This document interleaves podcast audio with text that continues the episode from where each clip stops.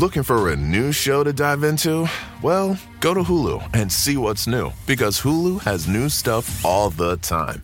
Like the full season of FX's epic limited series Shogun, FX's new international spy thriller The Veil, starring Emmy and Golden Globe winner Elisabeth Moss. And don't miss the all new crime series Under the Bridge, inspired by shocking true events and starring Riley Keough and Lily Gladstone.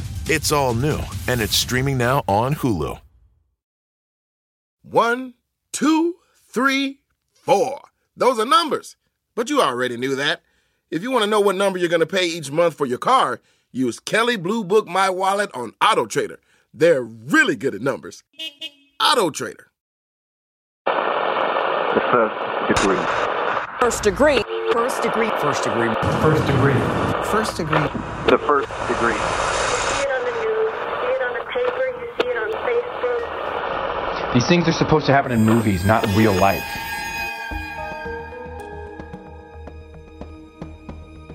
it, it stung because it was like someone that teaches you, someone that you grow up with, someone that you learn things from. How can they turn and do something like this? Welcome to the First Degree, the true crime podcast that you might end up on. My name is Jac Vanek. I'm sitting far away from Alexis Linkletter and Billy Jensen. And you know what? Just if you're listening, send Alexis some love. She's had a hard day. I'm okay. Are you sure? It just hurts a lot inside. But I this isn't a therapy session. This is uh, a podcast. Um, but those who harsh harsh critics out there, soften your blows. We're only just doing our best. And also, um, give us more money.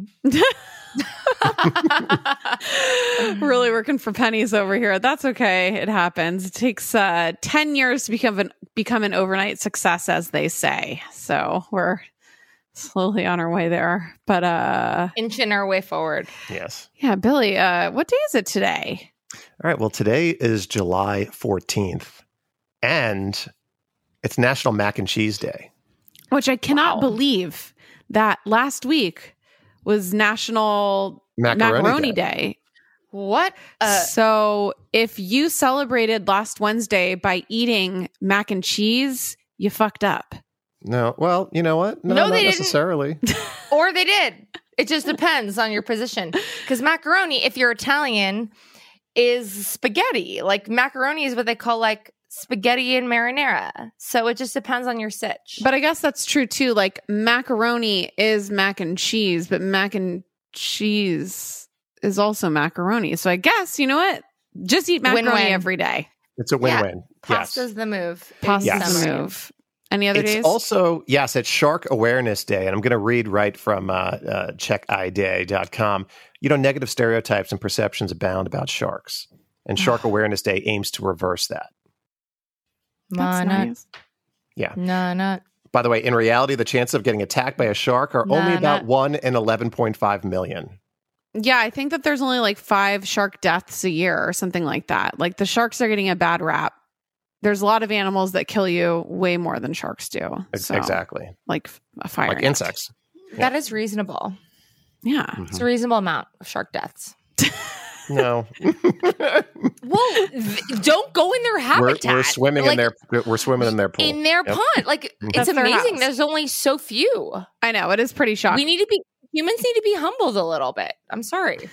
All right. Well, um, yay sharks. and uh, oh, well, this is part three of Alexander Stevens. So uh, if you haven't listened to part one and two, that you're not going to know what the fuck we're talking about. So go back and listen, and then turn it on right now because binge all three then. You Yeah, know? binge you all have, three. You have, a, you have a beach read, a beach listen. I know that's so nice. Like three hours of us talking straight. So that's enough of that. Let's turn on the lights. And turn up that anxiety. because this could be you.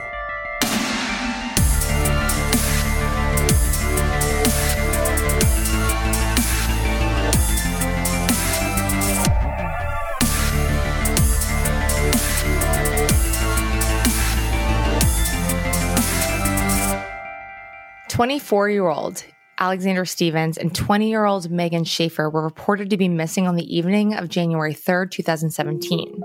Alex's friends and family told authorities of the odd behavior that Alex had been exhibiting, which led law enforcement to believe that the couple had gone on a suicide walk.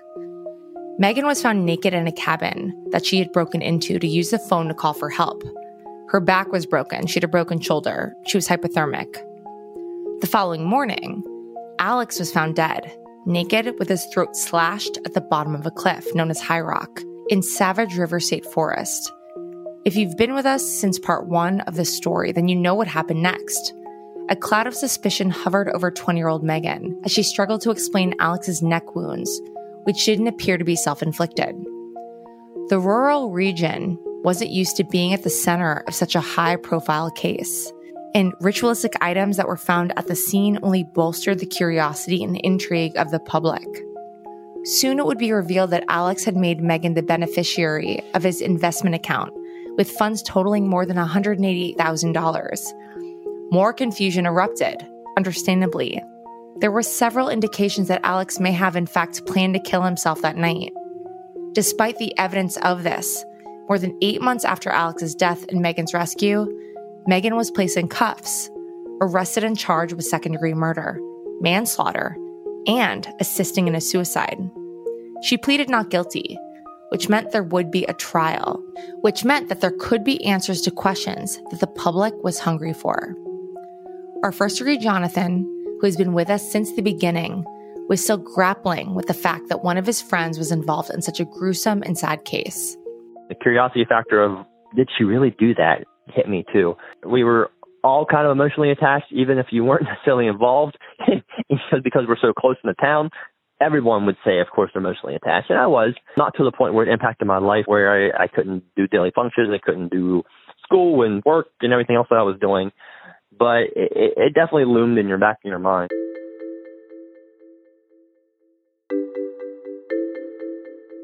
All right. So before we get into the trial, let's talk about the charges that Megan was facing.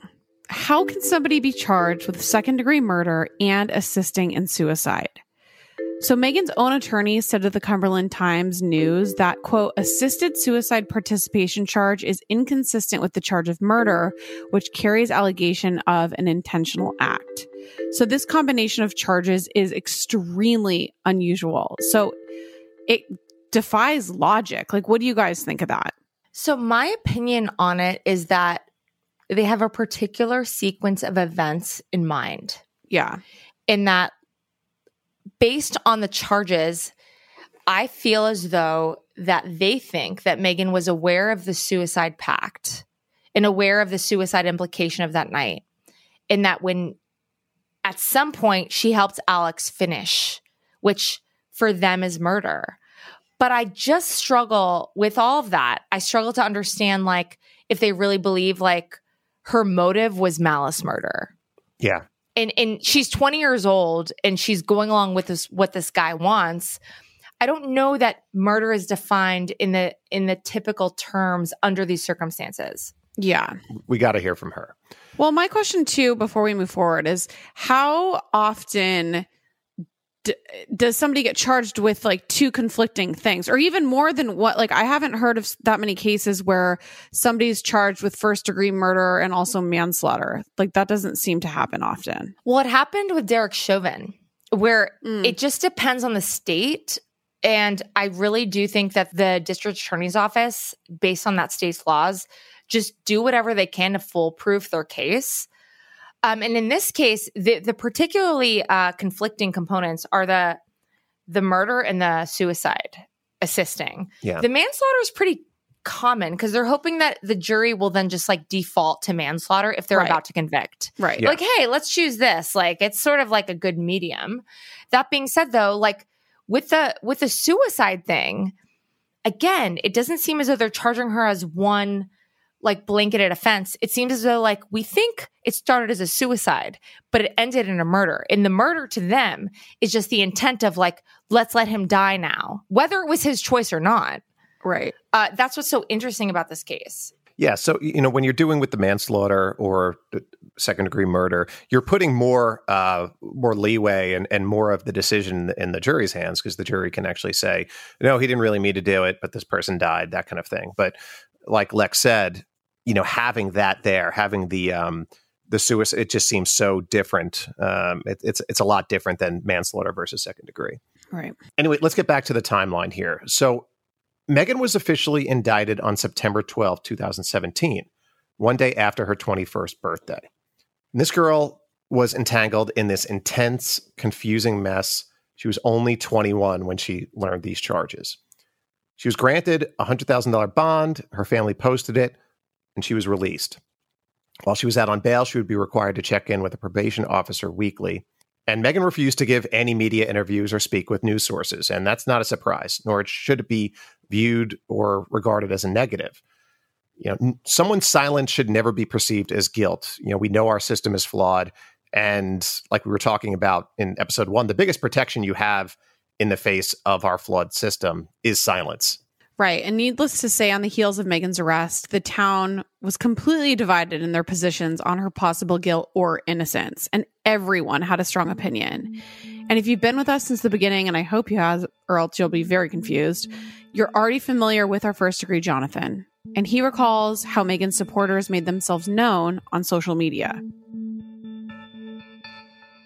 They were all posting very nice things about Megan. She would never do this. I have full support in her praying for you guys get through a tough time. Everything will work itself out. There's no way that the sweet soul like this could ever, ever kill anybody. Yes, many rallied behind Megan. But like we said, there was a divide. But also there was condolences on the other side as well for Alexander prayers for his family. Of course, they lost they lost a loved one. They're sorry that doesn't happen to him. But there are also people on the other side too that were blaming the blame game, blaming Megan for what had happened. I mean, she could have done this. She's strong enough, she could have overpowered him. Why did, did she do this to such a, a nice individual? Then some people were split between the two of them in terms of blame for Alex's death and everything that unfolded that night. Then also blaming Alexander. Why is he there? Why is he taking part in such weird things um, at that night? Was he coerced? I mean, did he did he coerce her to go there? Uh, and really, what had occurred? I know some of her friends that, that are emotionally attached. I think probably they would say that she's not guilty, and I couldn't blame them because the way we knew we all knew Megan was caring, loving young girl. Needless to say, people were looking forward to the commencement of this trial. So many months had passed without updates or developments. The media was chomping at the bit too. This was the most high profile case they'd ever had in recent memory. The trial began in March of 2018 at the Garrett County Circuit Court. We asked Jonathan if he followed the trial as the proceedings unfolded. I, I did follow it. Uh, everyone followed it. Uh, it was a very small town, and it, it took place in a town called Oakland. I'm just guessing here, and we have a population of about seven, eight hundred people. So all the news outlets were covering it. It was in the front page of the paper every single day. It was rampant speculation about uh, about the trial. I mean, throughout its entirety. The prosecution's opening statement pointed to Megan's changing story, how she told varying versions of events before settling on a claim that Alex pulled Megan over the cliff while Megan held a knife in her hands, then he grabbed it and cut his own throat. The prosecutor described Alex as a college student who was searching for ways to enrich his spirituality and echoed what Alex's parents had said that Alex was not suicidal, nor had he ever demonstrated suicidal ideations. But the defense countered and focused on proving that Alex was definitely exhibiting behavior suggesting he absolutely was suicidal. The defense pointed to several aspects of the case to prove their point. The plan itself, Alex's, the knife used to kill him, Alex's, the cat in the carrier, the dog being left in the cemetery, the spiritual struggles, the items at the top of High Rock Cliff to be burned, all Alex's, Alex's, Alex's.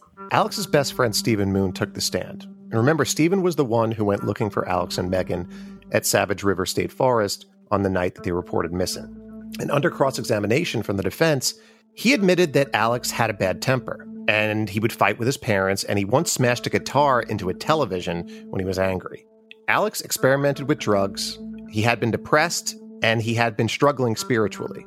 Moon said that Alex went through phases, but he seemed to be improving. He also said that prior to his death, he had not been engaging in drugs or alcohol. I think Stephen Moon is a very interesting character. So I've been looking on Reddit as far as like the theories that people have speculated about in terms of this case. And I think Stephen Moon is the most interesting possible theory in that literally, how did he know that night mm-hmm. that they'd be there? And why would you he drove 40 minutes away like you have to really be looking for your friend and know they're there to drive 40 minutes away he's one of Mhm. two places i bet you alex said something like if you ever want to find me i'm either at the cemetery or at the the Mhm. high rock because Steve, uh, Stephen also checked the cemetery, but he wasn't there. So Stephen knows more than he's letting on. He just does. And then the ho- whole idea that it's 40 degrees, it's raining, he finds their cars. He's like, I'm going to hike up one mile in the dark with the just a cell phone in the Yeah. rain. Yeah. There's something weird about this to me. Yeah. Unless he was smoking weed. Cause then I'd be like, I'm gonna go on this adventure. Walk about. I'm gonna find that. But I'm saying, like, if he was high and in a really good mood, I guess it's possible this was just like, yeah, if I meant to find him, I'll find him. And like maybe he did that. But I'm skeptical.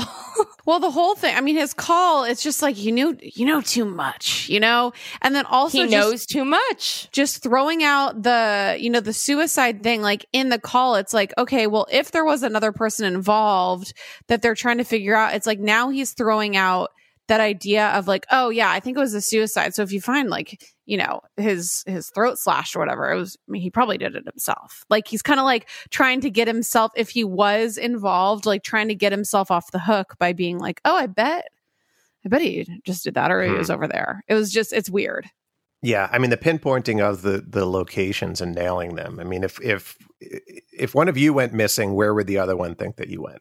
I have no idea. I feel like if I went missing, Jac would call the police because I don't, sh- I don't not show up for shit or text back. yeah me neither So like truthfully, both of you, if I go if I don't respond for 24 hours and I miss one work obligation, I died. And you should call the cops. if I don't respond in like one hour, I died. Like that. We just, I mean, but it's no, sometimes I know Jac. I'm like, eh, she's out. Like uh, sometimes you don't respond and it's not but it's never like, hey, I need an answer to this. Mhm. Um, but if I ever missed work or missed a work obligation, if I ever miss a podcast recording, I'm dead. Like you should call the FBI. Like there's something bad happening. But not everybody's like that. no. But I think it's really interesting. I'm glad you brought this whole aspect of of Stephen up and him bringing up the fact that this could have been a suicide up because it's worth mentioning that later on Alex's family said there's no way he's suicidal, right? But they were all together when these calls were made. When when when Stephen was initially saying this was a suicide and no one was contradicting that aspect until and again these are these are i have to credit reddit because they brought this to my attention all the redditors on this on this case they said you know this whole idea of s- he could never be suicidal didn't come up until the family came up found out about the money Oh. um like then they started fighting this whole suicide aspect when they realized that megan was a beneficiary of this money. And then it was Mhm. like it's murder. Like there's no way. But everyone was sort of like complicit in this initial narration in this initial narrative that suicide was probably the likely the likely thing to be blamed. And i agree like everything points to that. Why would alex transfer the money otherwise? He had to do this himself. Megan was not involved in that so it's like I feel like he was on this mission to like leave the earth that night and somehow everything's been twisted because what try explaining why the money was being transferred to Megan. I don't understand that. Or again, it, it might have been, you know, she she might this this guy's looking for any kind of spiritual guidance. She potentially could get in his head, you know, say these things, we're going to be together forever or something like that. Yeah. If anything happens to you, where is the money going to go? I don't know. Well, you know what? Why don't you just do it for me? That's a possibility that you can't shut Well, the door on. Whatever was, whatever his mindset was, he was like in a fragile state of mind. So whether if it was suicidal or if it wasn't, it's like he seemed to be easily swayed and like these different, like pulled different ways, and whether that's like religion or a thought space or like whatever it is. So Sure. who knows? Right. Well, either way, these are theories, rumors, speculation. I mean, you see how easy it is for everyone to fall into. We're not closely connected to this case and we're doing it. And we talked about Stephen Moon and his suspicious interactions that night. There's no evidence to implicate Stephen Moon in this, or I feel as though the police would have uncovered it. Remember, there were nine months prior to even Megan's arrest. So I'm sure they looked into him. So Alex's psychological counselor testified that she saw Alex in 2015 when he was taking engineering and economics classes at FSU. So he was diagnosed then with varying levels of depression, but claimed he was doing better. However, under cross examination from Megan's attorney, she admitted that Alex had, quote, a serious alcohol problem. So Alex's counselor also admitted to knowing of problems Alex had with his family, including a time where his parents locked him out of their house because they were afraid of him. And Megan's defense attorney claimed that Alex had a fascination with suicide and called witnesses and offered lines of questioning to illustrate Alex's odd behavior and essentially prove that Alex was suicidal. Megan's attorney also read from mental health and police reports suggesting that Alex was interested in a suicide attempt from the late author Philip K. Dick, who was a science fiction writer who attempted suicide by taking an overdose of sedative potassium bromide, although he eventually aborted the attempt and sought help.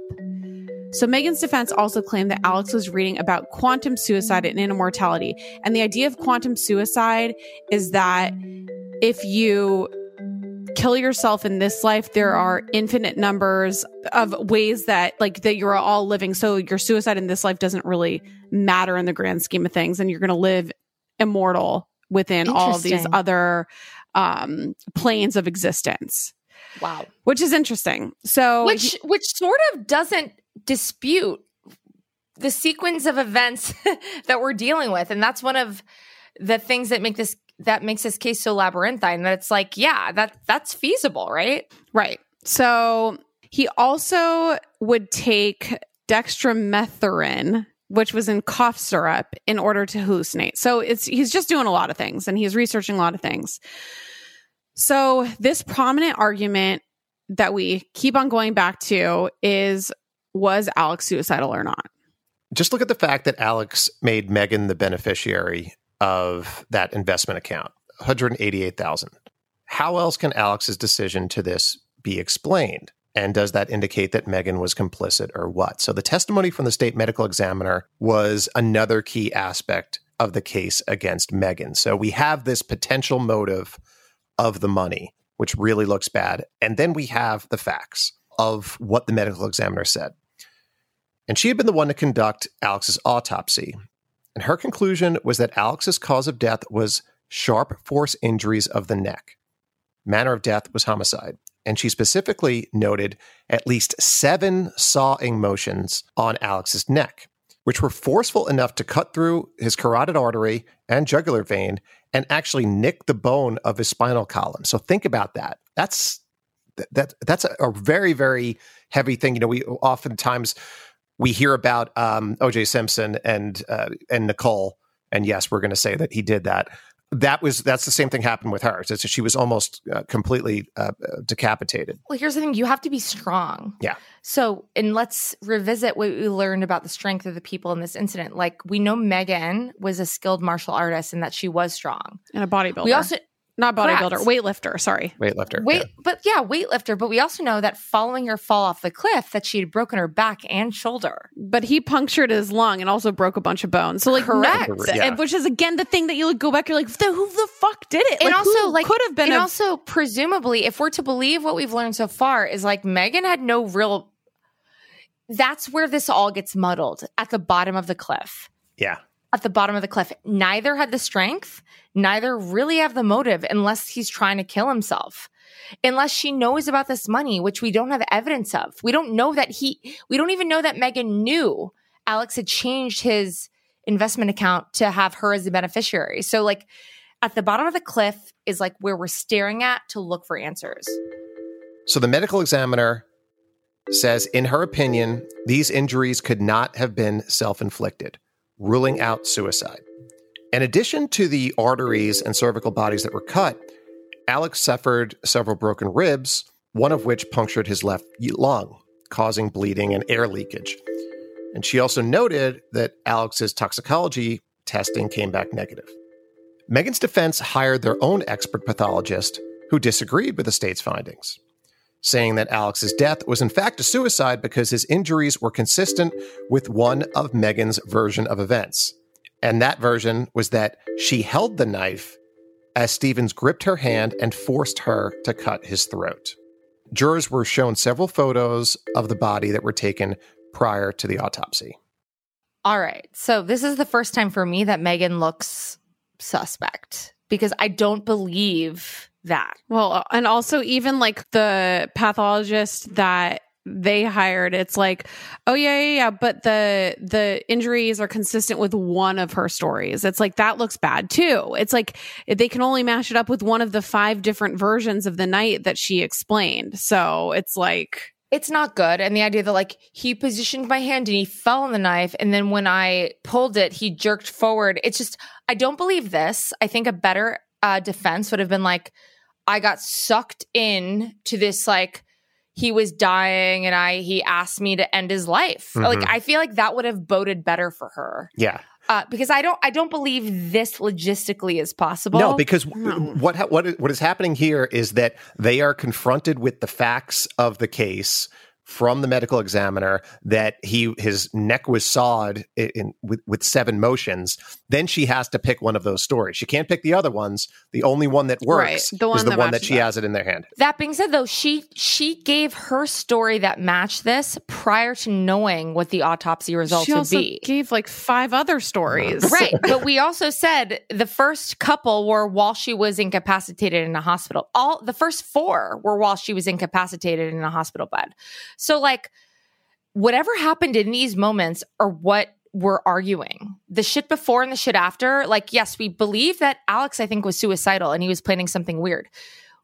He couldn't have done it without her cuz she obviously helped because seven sawing motions to your neck that hit your spinal column. No, you, there's no way. There's no way. And also, I do think it's interesting to note that about the toxicology report. So, like, he was not on drugs, he was not drinking. So, like, I mean, I think that the whole explanation could be a little bit easier to swallow if it was like, uh, he was like having a trip or something like that. But like, he was completely stone sober, which I think is an interesting aspect too. Yeah. Very, very.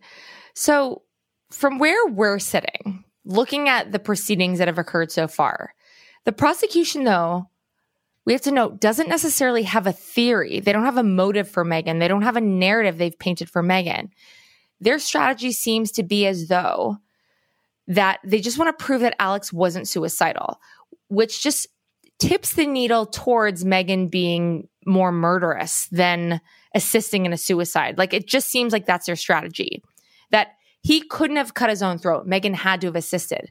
I, I think to this day that was, that was hard to to prove. I mean, I think that they were both wrapped up in things that jointly together. It, nothing was coerced. I think they were honestly involved in satanic things. Now, could we possibly imagine that? Not really, but that's what seemed to happen, and it just seemed to be a very unfortunate night. So, based on what Jonathan said, it seems that the consensus was that two willing participants went out there to partake in this cleansing ritual. And then somehow things got out of control. At a couple of points during Megan's multiple interviews, she told law enforcement that she had no idea she was going out in the woods that night for a suicide mission. This whole situation could be perceived as an assisted suicide mission, but is it possible that Megan got sucked into this unwillingly? So, Jonathan actually recalls that one theory pertaining to assisted suicide suggests that a third individual may have actually been involved in this too. So, if true, this meant that Megan had to be covering for someone. Yeah, that was that was one of the particular motives as well. Was it was a it was a assisted suicide with another individual, and that she, I guess, had helped him do that.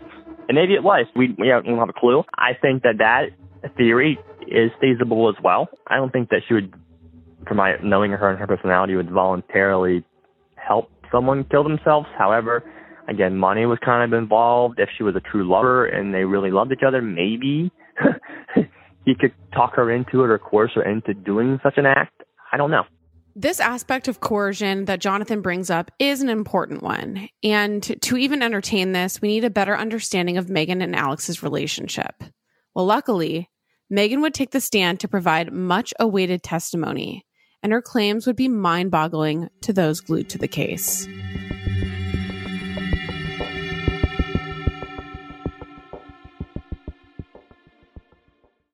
When I was growing up, I took French in high school, but I could never get the language to stick. I wanted to be fluent so bad, but it never happened. I just couldn't focus and I couldn't practice enough, and it didn't work. But thankfully, there's Rosetta Stone, which is the most trusted language learning program, and it's available on desktop or it can be used as an app on your phone or tablet. Rosetta Stone is different. It immerses you in so many ways. And with its intuitive process, you can pick up any language naturally. First with words, then phrases, and then sentences. And before you know it, boom, conversations. Plus, with Rosetta Stone's true accent feature, you'll get feedback on how well you're pronouncing words. It's like having a personal trainer for your accent. Don't put off learning that language. There's no better time than right now to get started. For a very limited time, the first degree listeners can get Rosetta Stone's lifetime membership for 50% off. Visit rosettastone.com slash first. That's 50% off unlimited access to 25 language courses for the rest of your life. Redeem your 50% off at rosettastone.com slash first today. Looking for a new show to dive into? Well, go to Hulu and see what's new because Hulu has new stuff all the time. Like the full season of FX's epic limited series Shogun, FX's new international spy thriller The Veil, starring Emmy and Golden Globe winner Elisabeth Moss. And don't miss the all new crime series Under the Bridge, inspired by shocking true events and starring Riley Keough and Lily Gladstone. It's all new, and it's streaming now on Hulu. Okay, so it comes as no surprise that I have absolutely no idea how to cook. I don't want to learn how to cook, it's not really my thing. But when I tried Factor meals, it was a freaking game changer. So, Factor's fresh, never frozen meals are dietitian approved and ready to eat in just two minutes. Yeah, two minutes. So, no matter how busy you are, you'll always have time to enjoy nutritious, great tasting meals. So, the first time I tried Factor meals, I was actually blown away because I'm like, that's it. That that's all it is. 2 minutes and the meals are so delicious. With 35 different meals and more than 60 add-ons to choose from every single week, you'll always have new flavors to explore. And you can treat yourself to restaurant quality meals that feature premium ingredients like filet mignon, ooh, fancy, shrimp and blackened salmon. Like I said, they're so easy to prepare. I love them. So head to factormeals.com slash degree 50 and use code degree 50 to get 50% off your first box plus 20% off your next month. That's code degree50 at factormeals.com slash degree50 to get 50% off your first box plus 20% off your next month while your subscription is active. It's almost summer, and the best and most sustainable way to shop for a new season is on therealreal.com. The Real Real is the largest and most trusted source for authenticated luxury resale. It's the only place you'll find brands like Hermes, Cartier, Prada, Dior, Staud, Zimmermann, Jacquemus, and more for up to 90% off retail. 10,000 plus new arrivals land every single day from hundreds of brands you love, all authenticated by a team of in house experts. Whether it's that perfect wedding guest look, a new summer sandal, an updated beach tote, resort wear for your summer vacation, you're bound to find exactly what you're looking for, plus deals you won't get anywhere else on therealreal.com. Visit therealreal.com and use code FIRST at checkout for 20% off. Terms apply.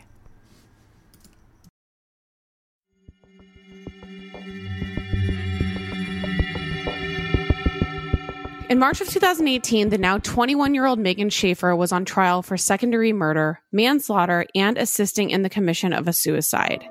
It was revealed that Megan would be taking the stand in her own defense, and the public was thrilled to finally get some much awaited answers. At least, they hoped. Megan began by testifying to the background of her and Alex's relationship, which many people were in the complete dark about. And it turns out that Megan and Alex had only known each other for three months prior to his death. They had met at Ruby Tuesdays while they were working together at the time. And she described their relationship as a fling and claimed that they only had sex three times. And now here's where this bizarre story gets even more bizarre. Megan talked about the 24 hours prior to her and Alex's drive to High Rock on the evening of January 3rd. It turns out the whole ordeal actually began on the 2nd when she was at Alex's apartment. Megan testified that she ended up taking a shower at Alex's apartment. And she claimed that she was about halfway through her shower when Alex got in behind her. And Megan claimed that, quote, he told me to put my hands on the wall. He started cutting me with a razor blade, leaving cuts on her back. Then Megan said that Alex grabbed a liter of rubbing alcohol and poured it on the back over her wounds.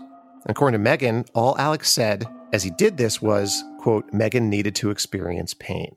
So Megan's testimony continued, and she said that Alex told her to turn around and face him. She listened. according to her. And then she claimed that Alex bent down and with a razor blade, this is a direct quote, he cut part of my clitoris. She claimed that she froze in response, that she was mortified. Then they got out of the shower and got dressed. Okay, so I think this is a very interesting turn of events. And I don't know what this demonstrates as far as his influence over Megan or the dynamic between them, whether it is he's a little older. Like, I, I really don't know. Like, I'm super interested to hear what you guys think because I just think it throws sort of a wrench in like whatever we were thinking, or maybe not. I also think it's good to note that apparently when he was cutting into her back, it was in the shape of a cross, which also kind of leads towards this ritualistic sort of situation that he was sure doing that night. But I mean, you know, and she was saying that he didn't sexually abuse her or whatever her statement was during then, where I think that she had said later on that she didn't understand that this could have been sexual abuse as well which I, you know, it's because there's so many different forms of it. And I think that she was just thinking like straight rape, where this is just such a fucking crazy experience for them to have before all of this other stuff happened. 100%. Yeah. And it's, you know, it's, it's so new. You, you, you know, a, as a cynic would potentially say that this is sort of the, um, you know the kind of Jodi Arias defense of like he was he was abusive to her and that's why this happened. Uh, the fact that it happened in the shower too is that's just where my mind went. But you know this very well could have happened. There he was going through a lot of stuff in his head. Who knows what the hell he was doing at this time? Because yes. obviously the one thing that that we know for sure is that there was stuff going on with him Oh yeah. You know, there was definitely stuff going on with him. We know that. He was not acting particularly rational. Totally. And, you know, Megan detailed what she said happened that time in the shower and also what happened afterwards. So, what happened after the shower? So, Alex then picked up his cat and his ferrets, and he went to Megan's house to get some of her stuff for this whole cleansing ritual that they're going to do. Then they went to Alex's parents' house so he could grab some more things, one of which was Alex's mom's dog, Sid. They grabbed candles, and at some point, Alex grabbed his knife. He put the animals in the car, and then strangely, he drove to that local cemetery where he left the dog. When Megan asked Alex why he was leaving the dog there, she alleged that he said, Don't worry, I'm coming back for it. Then they drove both of their cars to High Rock. She said that she was very afraid of Alex, so she complied. Megan then continued with the part of the story that we're familiar with by now. They parked across the road from the base of the trail that leads to High Rock. Alex had the cat, the knife, and the various items he intended to burn. Once they got to the top, Alex said they needed to be naked.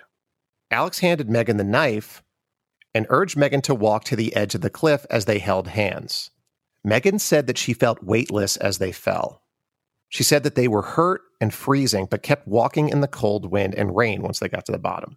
She said the two walked until they approached a stream, and Alex was facing the water. He said he didn't want to suffer anymore before slitting his own throat. Right. And then Megan said that Alex handed her the knife and he positioned it in her right hand. Then Alex fell forward on the knife. Megan claimed that she pulled back in a reflex, which explained one of these sawing motions. Megan said the knife in total swiped Alex's neck three times, and that ultimately the knife was dropped in the water. So after this happened, Alex's body was twitching, according to her, and she said due to the cold and due to her injuries that she laid on top of him in an effort to stay warm. So like we said earlier, the ME determined that she believed there were seven saw marks on Alex's neck. And Megan is making an effort to explain three of them with, with this testimony. Is I mean, we've talked about this. I don't believe her. I don't believe she was out to kill anyone. I don't believe this testimony personally. Yeah. And I think she's going with the three just because then there's a little bit of, of wiggle room there between the three and the seven. I don't believe she's a, a malicious villain. Um, I just I just don't believe that this to be true. There could be a lot more to this, but it just doesn't really add up for me. Mm-hmm. So there's no doubt that many of the revelations in Megan's testimony were explosive. The divide between those that believed she was guilty and those who believed she was innocent was greater than ever. And like most of the variables in this case, the reaction was mixed.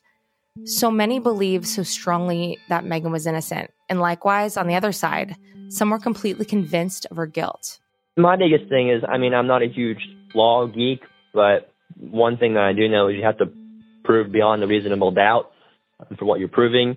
And for them to really prove second degree murder at that point, for me, is hard to fathom. And to especially prove to a jury beyond that reasonable doubt that that had occurred to me is still hard to think about. I mean, we don't know what happened when the particular murder or, or killing or um, took place.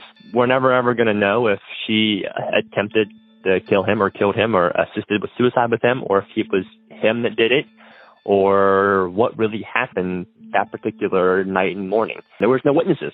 The only living witness was her. and so if she's saying that she didn't kill him, then you, there's no one to corroborate her story but also no one there to defend him um, if something did happen and she did kill him.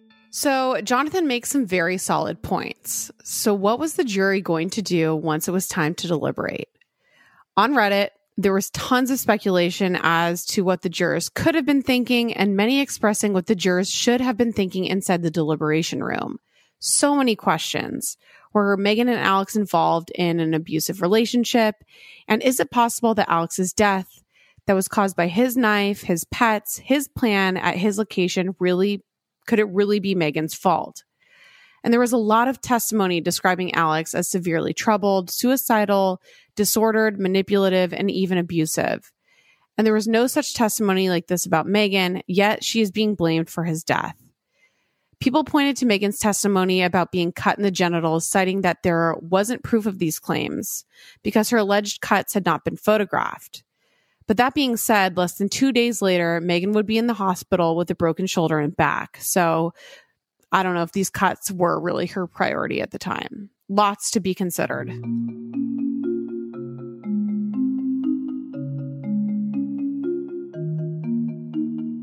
The jury deliberated for roughly four hours. And then they reached a verdict.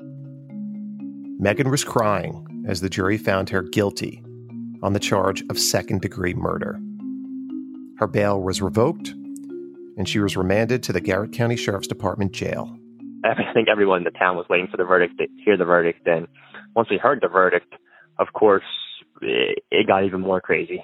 Like so many other aspects of this case, everyone who followed the trial and the case as a whole was divided.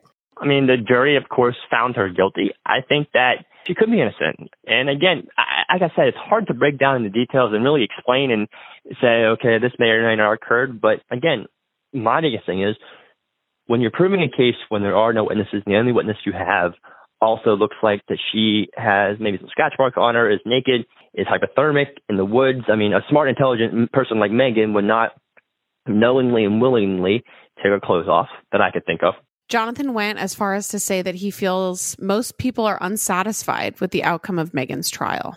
I don't think anyone would actually be sold on the verdict except probably Alexander's family would be the only one. I think everyone has at least some percentage or some hint of, of doubt or curiosity of what actually had occurred that day.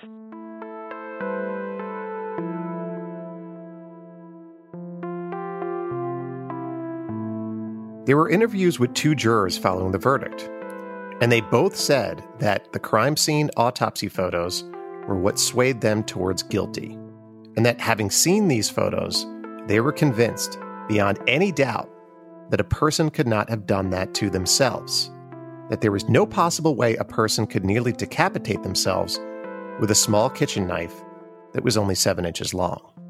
Megan's sentencing was scheduled for July of 2018.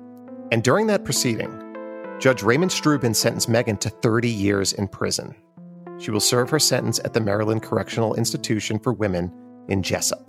I think it was an extremely long amount of time. I mean, I think that when anyone's found guilty of a particular crime, that they should be sentenced for, for a long period of time. However, because of the skepticism of this particular crime and her age and the circumstances that went into this, Um, and there was a lot of unknown at that time. And, and she most certainly could be innocent and she could be serving 30 years in prison for something that she didn't commit.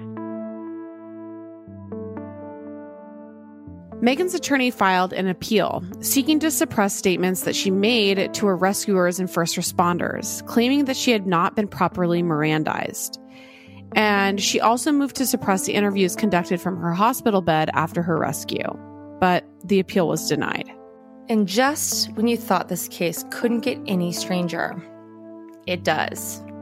So you think, you know, Megan goes to jail. What else could there be to report on? But apparently, in June of 2021, only weeks prior to this recording, a law librarian came forward with some explosive allegations against Judge Raymond Strubin, the one Billy just mentioned, who sentenced Megan. The very judge who oversaw all of Megan's case, denying her appeal. In a lawsuit that was filed in May of this year, an alleged victim described being sexually assaulted by the judge.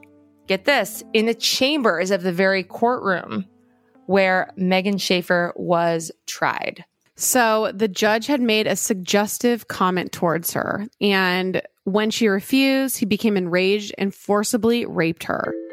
The relationship had started consensually as a romantic one, and each were married, and Judge Strubin had actually gotten this woman a job so they could have more time together. Eventually, the woman became remorseful and she wanted to stop the affair but the judge threatened to fire her should she end this romantic relationship. And according to WVNews.com, quote, if other employees were present, Strubin would use hand signals, including a Vulcan salute hand gesture to indicate to her that he wanted a sexual encounter, which is fucking so lame, disturbing, and also disturbing, but also nerdy. You're fucking a fucking, you're loser. a sadistic, fucked up loser nerd. Loser. Vulcan hand signal to initiate sexual assault. Burn in hell. what a it's nightmare. so gross. It's so gross if you like if you think about actually seeing that in person Disgusting. and like watching somebody do that and him thinking Makes, and him thinking he's being like sexy oh. and powerful. It's like go fuck yourself, you nerd. So the lawsuit states that Judge Strubin began proclaiming that he was, quote, more powerful than God, and that if she stopped having sex with him, he would ruin her life and the lives of everyone she knew. In 2016, the suit alleged that the law librarian was diagnosed with aggressive breast cancer. She was more dependent on her job than ever due to needing to lean on life saving medical treatments provided by the insurance from her job. Strubin allegedly continued to call on her for sexual favors during that time, reminding her that if she were to be fired, she would not have the money to continue chemotherapy and she would die. Wow. Right? Yeah. These events are newly unfolding. It's not clear how, if at all, this could impact cases that Judge Strubin presided over in recent years. But wow. So he goes from being a fucking loser nerd to being actually one of the cruelest. That's like one of the cruelest things that you can do to somebody. Mm-hmm. Yep. Like unbelievable. It's truly disgusting. And you have to understand, like, this woman working, how much she had to lose in coming forward with this lawsuit, like her marriage, her health insurance. Like, she detailed all of it, which is why she was involved in it for so long. Yeah uh, she's very believable, frankly, because her she doesn't gain to to win anything by coming forward if she's lying, frankly. Yeah. So we have to acknowledge this entire case as proven by the bizarre turn of events with this judge has been atypical and strange since the beginning. For Jonathan, our first degree, it has been a journey to say the least. One that started as he reported to the scene at Savage River State Forest the morning of Megan's rescue. Photos of her still hang in the karate studio where Jonathan and Megan had met, where she became his mentor, where Jonathan ultimately took over her job as the instructor. And it's almost as though all of this never happened, but it did. It was just a weird, unique day for me to be involved in. Like I said, not something I, I'm proud to be involved in, Jonathan's lingering questions are stuck on the strange events revealed of Alex and Megan's night in the woods before he died. You know, one of the things that I, I'm still questioning about is what they were practicing. I know I've heard cat, I've heard candles, I've heard, like I said, naked human beings. I mean, that doesn't sit right with me because that isn't the Megan that I knew. I would think that I have a pretty good judge of character. I was torn as her friend. I was concerned. So I, it did impact me emotionally. It kind of affected me. And when the verdict came out, it, it affected me because I was concerned. Again, I've always been Megan as, as a loving, caring individual, a teacher, a mentor of mine. It, it stung because it was like someone that teaches you, someone that you grow up with, someone that you learn things from. How can they turn and do something like this?